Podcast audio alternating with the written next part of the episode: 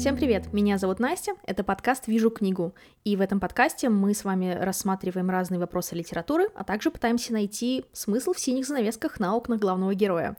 И сегодня мы с вами поговорим про одну очень интересную тему, которую я обозначила условно как выход из зоны дискомфорта, потому что сейчас времена у нас с вами некомфортные, и иногда может хотеться немножечко убежать из этого страшного мира и спрятаться где-нибудь под уютным одеялом и с какой-нибудь уютной книжкой. Вот про такие уютные книжки и про то, как вообще люди э, занимались эскапизмом и куда они сбегали, мы сегодня с вами и поговорим.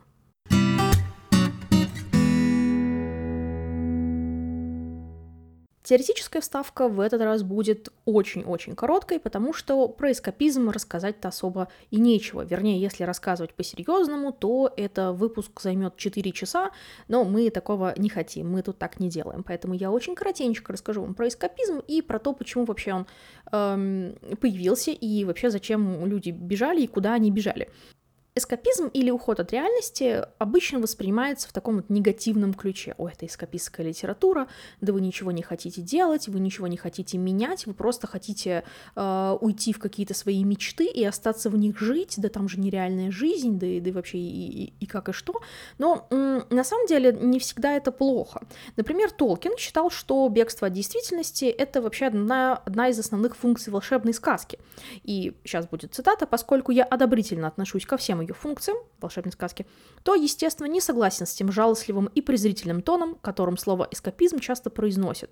Почему, например, стоит презирать человека, который, попав в темницу, пытается во что бы то ни стало из нее выбраться, а если ему это не удается, говорит и думает не о надзирателях и тюремных решетках, а о чем-то ином. Внешний мир не стал менее реальным от того, что заключенный его не видит. И я, наверное, здесь присоединюсь к словам замечательного профессора, конечно, эскапизм — это совсем-совсем неплохо. Даже реалистические произведения в итоге описывают какую-то модель альтернативной реальности, поэтому вся литература по факту эскапистская литература, литература эскапизма. Если мы внимательно посмотрим на то, как мы запомнили войну 12 года, например, мы обнаружим очень интересный факт. Мы ее вообще-то проходили по альтернативной вселенной Толстого который, несомненно, пользовался историческими источниками, но когда у него были исторические источники, они все равно были немножечко другие. Что-то было еще неизвестно, что-то было еще не открыто, он, может быть, французские какие-то источники не брал. Поэтому все-таки наше восприятие Отечественной войны 12 года будет отличаться от ну, нормального исторического объективного. То есть мы воспринимаем эм, войну с Наполеоном как ну, по версии Толстого, так скажем, по версии Кураж Бомбей практически. Таким образом, любая, на самом деле, литература, она эскапистская литература. Потому что это такой мир, в который переносится наше воображение. И, естественно, когда мы говорим про, знаете, такой вот бриллиант в короне литературы про научную фантастику и фэнтези, естественно, там вот это просто крайняя грань. Это такая вот буквально действительно до предела выкрученная, выкрученная ручка, рычаг. Ну и в любом случае, конечно, любой вид искусства который помогает вам отвлечься от реальности, от окружающей действительности, можно считать э, бегством от мира. Но значит ли это, что это плохо? Нет, совсем нет. Каждый справляется с э, стрессом и со страхом окружающей реальности по-своему, и как бы литература совсем, совсем безобидный э, вид от этого сбежать.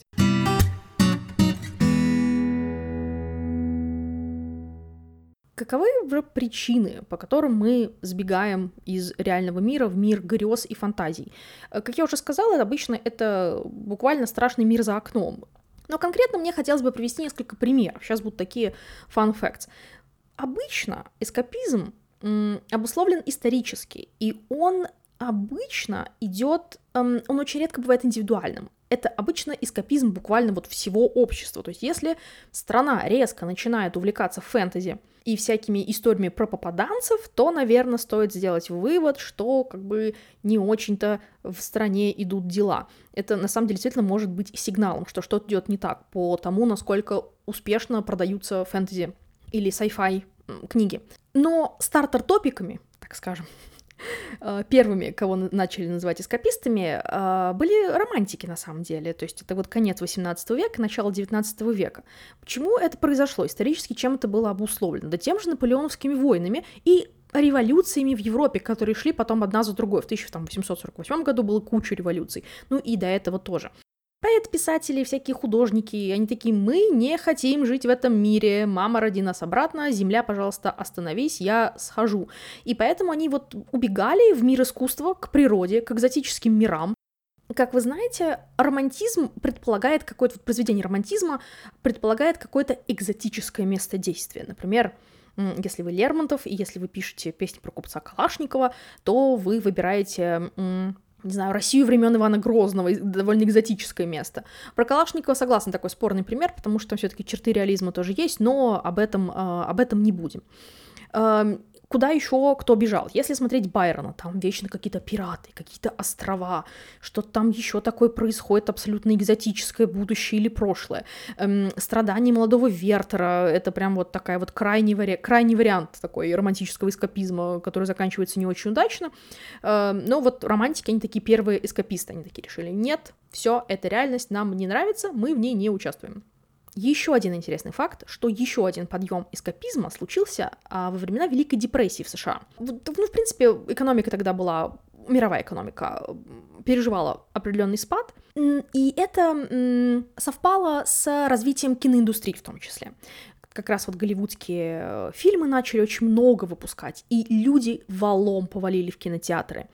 Эскапистская фантастика процветала в тот момент, в отличие там от других сфер. И, что интересно, темы, которые выбирали творцы того времени, вот с, там, с 30 по условно, ну, наверное, 40 41, ну, 40 наверное, год, она вообще не была никак связана с Великой депрессией. То есть вы читаете книгу, которая, или фильм, который был снят в то время, и там как будто вообще ничего такого не происходит.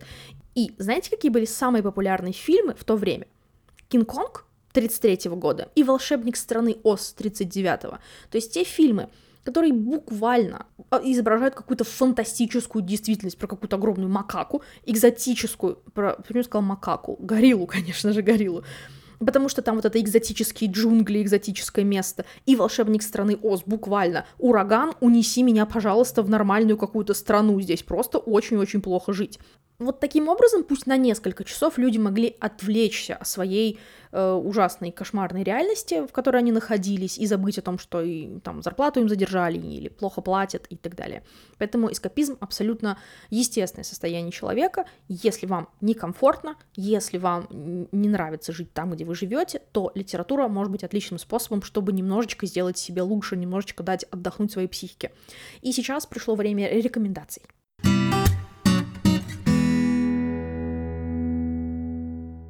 И моя первая рекомендация, она будет, наверное, такая м, примитивная достаточно, или, ну, я не знаю, может быть, не примитивная. Я э, сама прочитала этот роман, э, он прошел очень мимо меня, у меня интересная история с этим романом. Это роман «Убить пересмешника» э, писательницы американской Харпер Ли. У меня была интересная история с этим романом. Я его прочитала в очень-очень сознательном возрасте, когда мне было 26 лет, то есть прям буквально я года, года наверное, 4-5 назад его прочитала.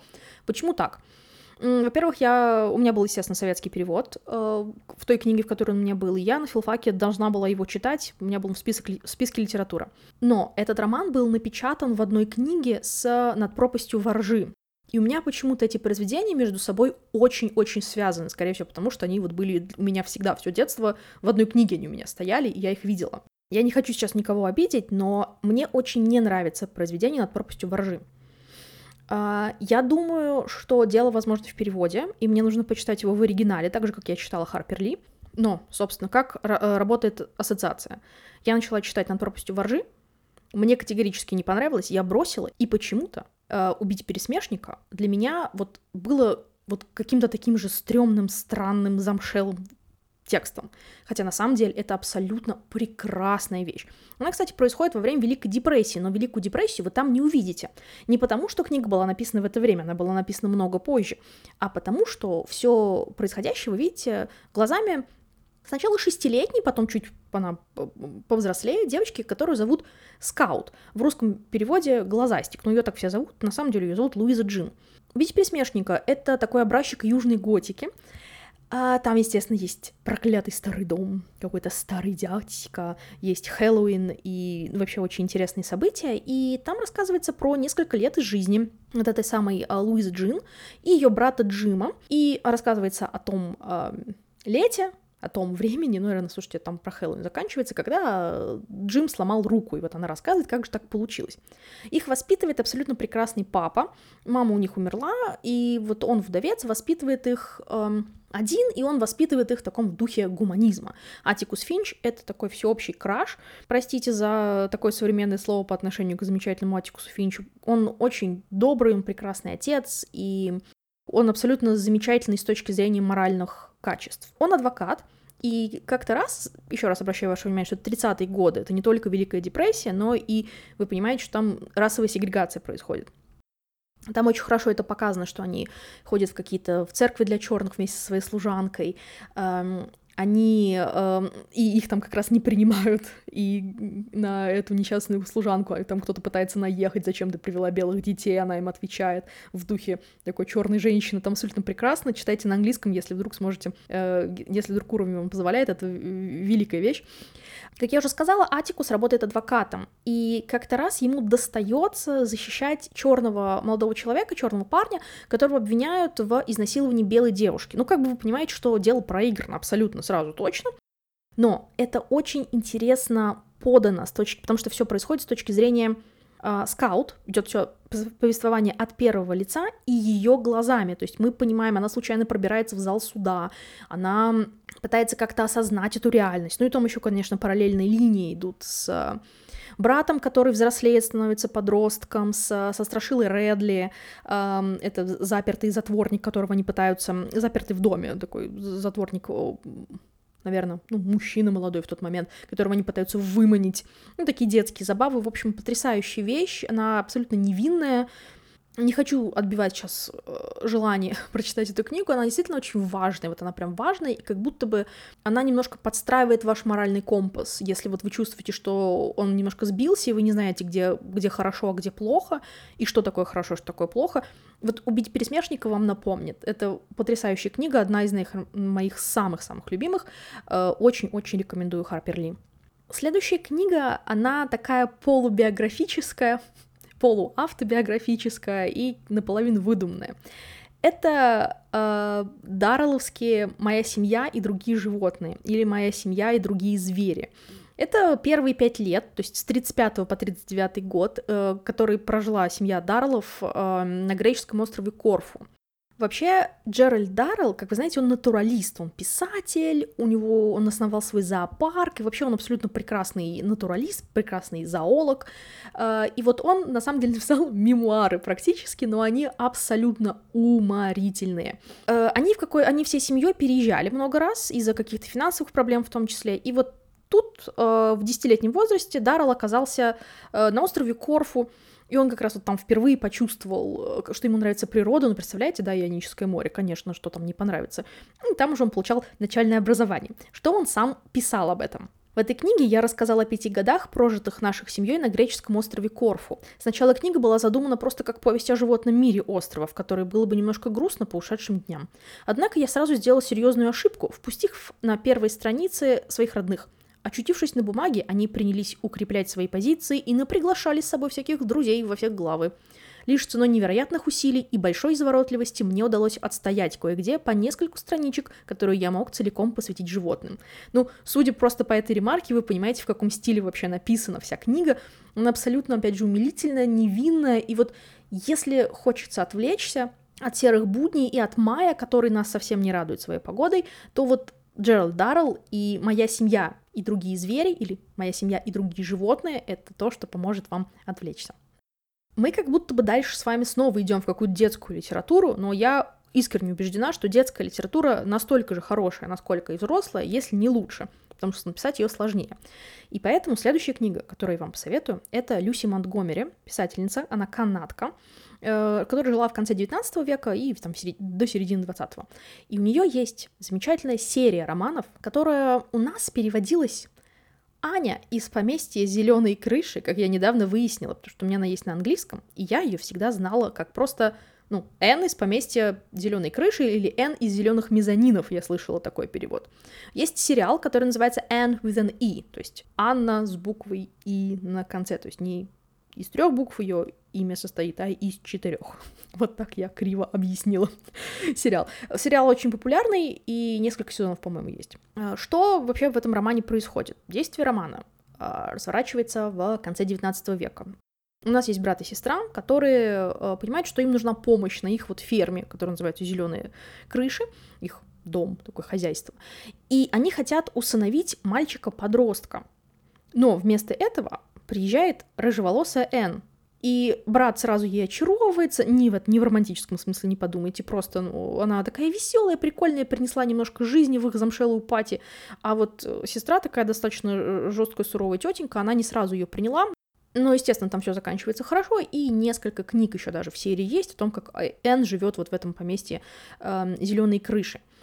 Эм, что хорошего в этой книге? Если вы скучали немножко по Пеппи Длинный Чулок, вот, может быть, вам понравится эта книга, потому что она такая озорная, она вечно находит какие-то неприятности. Но это с одной стороны. Вот эта вот часть про неприятности очень похожа на Пеппи. Но с другой стороны, она такая очень добрая девочка, она старается всегда поступать по совести. Просто вот так получается, что она вечно влипает в какие-то неприятные ситуации. Она такая вот именно полная жизни, полная огня. Поэтому если вот тоже вы скучаете по какому-то такому вот просто абсолютно прекрасному, хорошему персонажу, которого можно полюбить без всяких условностей, то вот э, Энн из поместья зеленой крыши. Это книга для вас.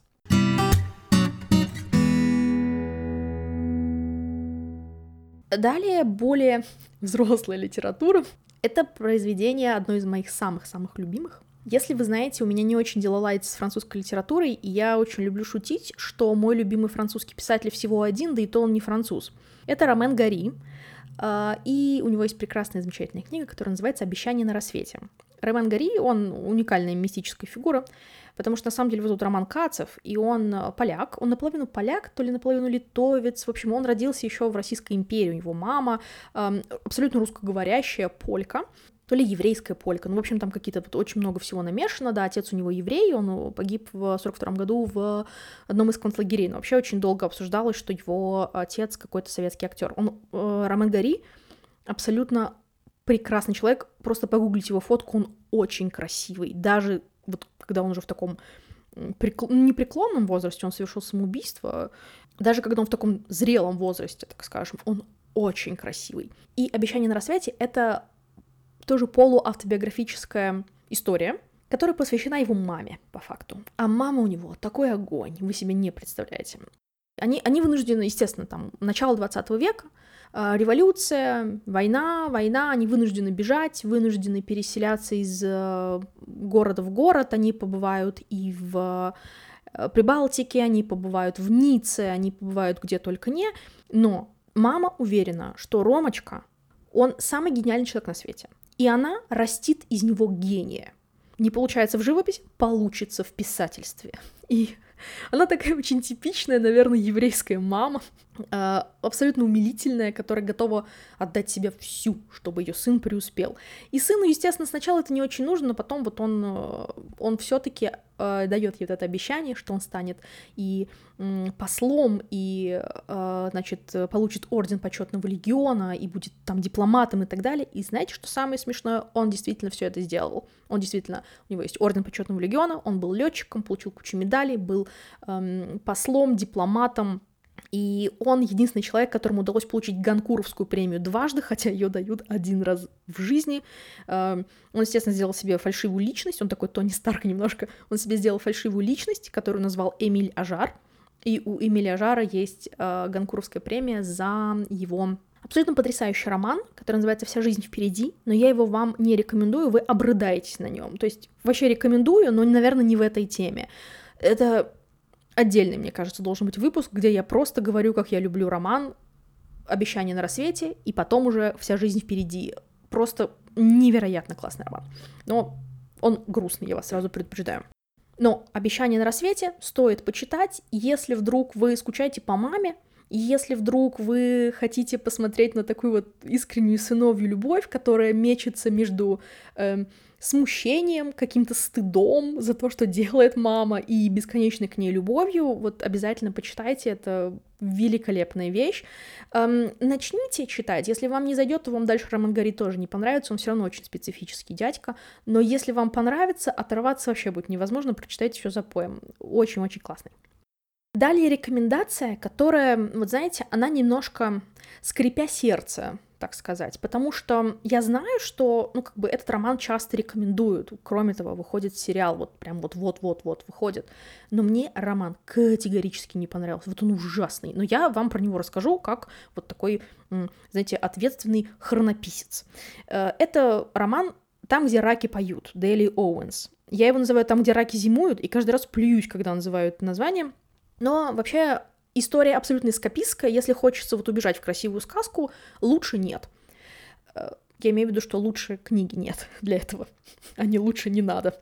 Я потом расскажу, почему оговорки какие есть. Э, история в следующем. У нас на болоте в Америке, в, там, в какие-то там бородатые годы, достаточно давно, э, живет семья. Вот она немножко похожа на семью Юэлов из «Убить пересмешника». То есть там очень много детей, пьющий отец.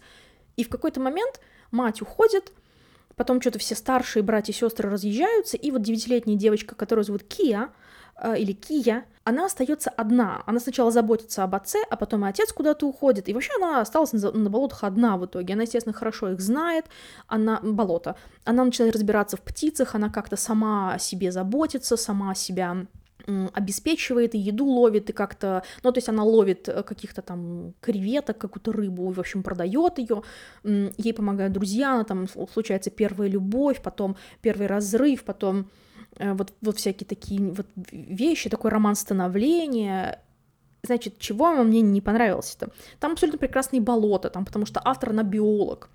Там все очень достоверно, очень красивая природа там описана. Чего не понравилось мне? Во-первых, абсолютно нереалистичность э, всего происходящего. Это абсолютно на любителя. Это вот субъективизм жуткий, вкусовщина. Мне не верится, что такой ребенок мог существовать. Ну, не то, что не верю, что такой ребенок мог быть в принципе. Мне не верится, что такая сюжетная арка с этим ребенком могла произойти. Ну, не можешь ты научившись читать в 14 лет, вдруг потом начать писать статьи, жур, там, в, статьи в журналы в научные, и тебя там будут публиковать, какой то прекрасный вклад вносишь в науку биологию. Мне кажется, что это немножко, ну, как бы, нереалистично. Но книжки, как мы выяснили, мы читаем и не за этим. А во-вторых, там есть м, детективная история. И я читала этот роман как, ну, полудетективную историю на самом деле. И это и вот это как раз, я думаю, что для меня испортило чтение, то есть мои собственные ожидания испортили чтение э, книги, потому что там в какой-то момент убивают одного персонажа, и эту девушку Кию обвиняют в том, что она его убила. И она пытается там очистить свое имя, и вот мы в конце узнаем, что было на самом деле, и вот это абсолютный отстой. Детективная линия плохая просто плохая. Просто поверьте, не читайте детективную линию, просто ее пролистывайте, потому что когда вы узнаете, что произошло на самом деле, вы будете орать, так же, как и я. К слову, про поорать. Моя последняя рекомендация будет жутко неожиданной, но мы на самом деле все убегаем от реальности, от окружающего нас мира в немножко разном ключе. Мы немножко по-разному, у нас разные способы есть для этого. Вот я поняла, что мой способ убежать от реальности — это читать злые книги злые книги почему-то на меня оказывают какой-то, с одной стороны, тонизирующий, а с другой стороны, успокаивающий эффект. Как так получилось? И сейчас я вам порекомендую не художественную книгу, но она на самом деле художественная, потому что у нее есть художественная ценность, но она мемуар по факту. Это «Окаянные дни» Ивана Бунина. А, «Окаянные дни» он написал, он, это дневниковые его записи, а, которые он написал, которые он вел с 1 января 1918 года, сразу после революции. И он сначала из Москвы это делает, потом уже из Крыма. Потом в итоге он уезжает во Францию, но до этого дневники не доходят. Это буквально там, вот у меня супер маленькая книжечка в издании там про нобелевских лауреатов, и там это страниц 150, то есть в большом каком-то, вот даже если это просто обычная книга А5, это будет прям вообще ничего, вы за вечер это прочитаете. Это потрясающе. Если вдруг вам кажется, и, то есть вы не знаете, что думать, что чувствовать и вообще куда бежать, вот эта книга, как ни странно, может вам помочь, потому что вы сможете понять, что вы не одни такие, то есть вот были люди еще, которые чувствовали то же самое, которые проживали то же самое. Вот Бунин для меня стал настоящим открытием, потому что я никогда его особо ну, не жаловала, я, конечно, его читала и, и признавала, конечно, художественные достоинства его прозы, но никогда особо не любила. Но тут он для меня открылся не то, что с другой стороны, как раз с той, с которой я его знала, он для меня и открылся, но как-то вот эта его мерзкая, крикливая, скандальная сторона почему-то меня успокоила и почему-то как-то меня к нему приблизила. Поэтому «Окаянные дни Бунина», если вдруг вы не читали, очень хорошая вещь, правда. Ну и на самом деле у Бунина всегда прекрасная проза. Тут уже не поспоришь, он очень красиво пишет.